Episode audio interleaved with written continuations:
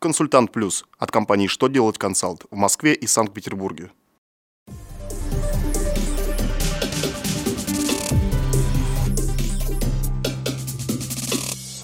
Добрый день, для вас работает служба информации телеканала «Что делать ТВ» в студии Кристина Альшевская. В этом выпуске вы узнаете. Какие изменения ждут московских налогоплательщиков? Вправе ли женщина, сократившая рабочий день на несколько минут, получать пособие по уходу за ребенком до полутора лет?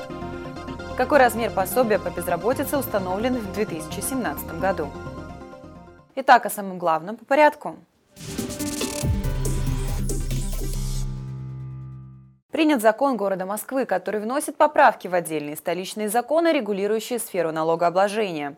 В частности, введены новые льготы по налогу на имущество организации для субъектов инвестиционной деятельности и некоторых объектов железнодорожного транспорта. Уточнен порядок применения прежних льгот. Увеличен размер потенциально возможного дохода для расчета стоимости патентов.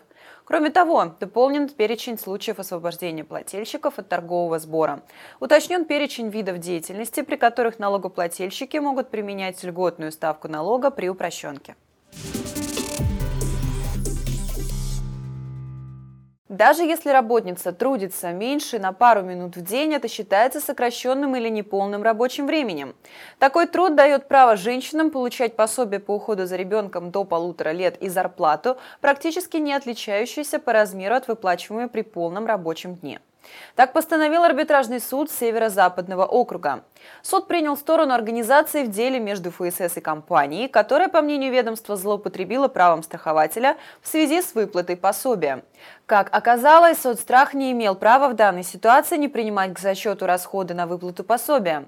В пользу своего решения судьи привели такие аргументы. Трудовым кодексом не предусмотрены пределы сокращения рабочего времени, а понятия «неполный рабочий день», «смена» и «неполная рабочая неделя» также не уточнены.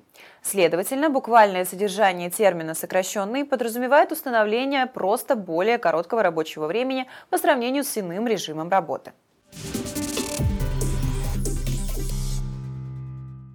Установлены размеры минимального и максимального пособия по безработице на 2017 год. Правительство Российской Федерации не стало увеличивать пособие по безработице в следующем году.